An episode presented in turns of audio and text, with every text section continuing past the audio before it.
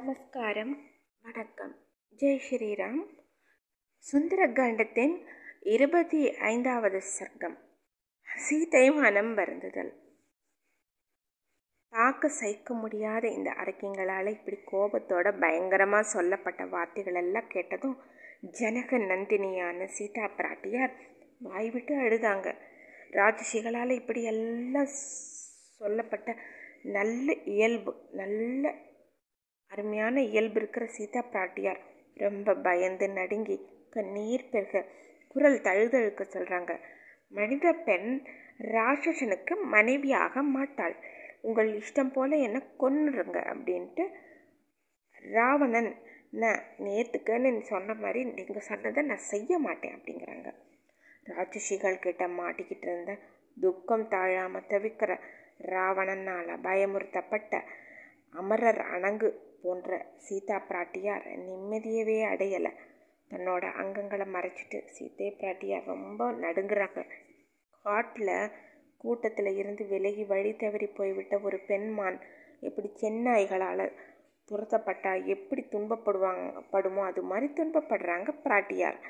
அசோக மரத்தில் மலர்ந்த புஷ்பங்கள்லேருந்து ஒரு பெரிய கிளையோட பக்கத்தில் போய் நின்று உடைஞ்ச மனசோட வருத்தம் மேலிட கணவரை பற்றி சிந்திக்க தொடங்குறாங்க சீதா பிராட்டியார்.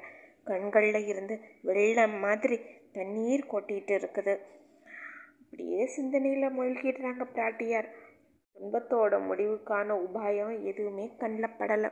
நடுங்கிட்டு இருந்த அவங்க புயல் காற்றுல சாயிற வாழை மாதிரி மாதிரி கீழே அப்படியே விழுந்தாங்க. அரக்கிகளுக்கு அரக்கிகளோட பயமுறுத்தலுக்கு பயந்துட்டு அவங்க அவளை தோஞ்ச முகம் இருக்கிறதா? ஆனாங்க நடுங்கிட்டு இருந்த சீதா பிராட்டியோரோட நீளமான செழிப்பான கூத்தல் கருணாகம் போல காட்சி தந்தது.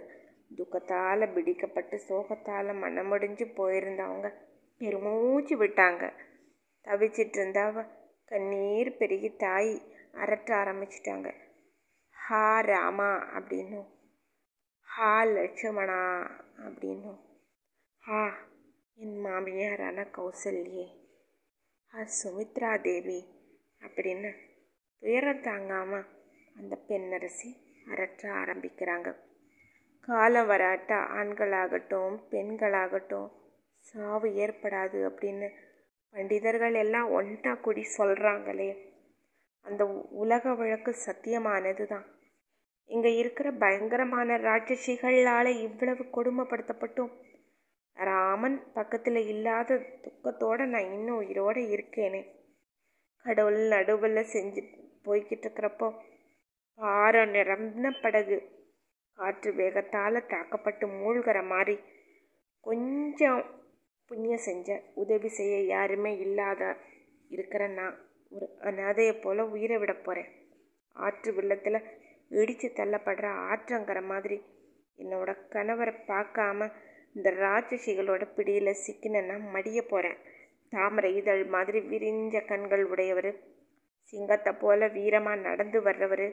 செய் நின்றை மறக்காதவர். அன்பொழுக பேசுகிறவரான என் பர்த்தாவை பார்க்குறவங்க புண்ணியசாலிக எல்லாவற்றையும் முழுமதையாக அறிஞ்ச ராமன் இல்லாமல் நான் உயிரோடு இருக்கிறது அப்படிங்கிறது கொடிய விஷத்தை சாப்பிட்ட பெண்ணுடைய நிலைக்கு ஒப்பானது. இவ்வளவு பயங்கரமான கொடிய துக்கத்தை அனுபவிக்கிறதுக்கு நான் முன் ஜென்மங்களில் என்னென்ன பாவம் செஞ்சேனோ ராட்சசர்கள் காவல் காக்குறாங்க. ராமனோ வரல. சோகம் கண் அப்படியே கனமாக சூழ்ந்திருக்கு. உயிரை விட்டுற விரும்புகிறேன் நானே விரும்பினாலும் என் உயிரை விட முடியலை. ஏன்னா என் சரீரம் என் கணவரோட கட்டுப்பாட்டில் இருக்குது. அட இது என்ன மனுஷ பிறவி? தற்கொலை கூடாது அப்படிங்கிற விவேகம் மானுடர்களுக்கு மட்டும்தானே ஏற்படுது அப்படின்னு ரொம்ப வருத்தப்படுறாங்க சீதா பிராட்டியார் ஸ்ரீமத் வால்மீகி ராமாயணம் சுந்தரகாண்டத்தில் இருபத்தி ஐந்தாவது சர்க்கம் ஒற்றிற்று இனி அடுத்தது நம்ம பார்க்க போகிறது சுந்தரகாண்டத்தின் சர்க்கம் இருபத்தி ஆறு உயிரை விட்டுவிட தீர்மானித்தல். ஜெய் ஸ்ரீராம்.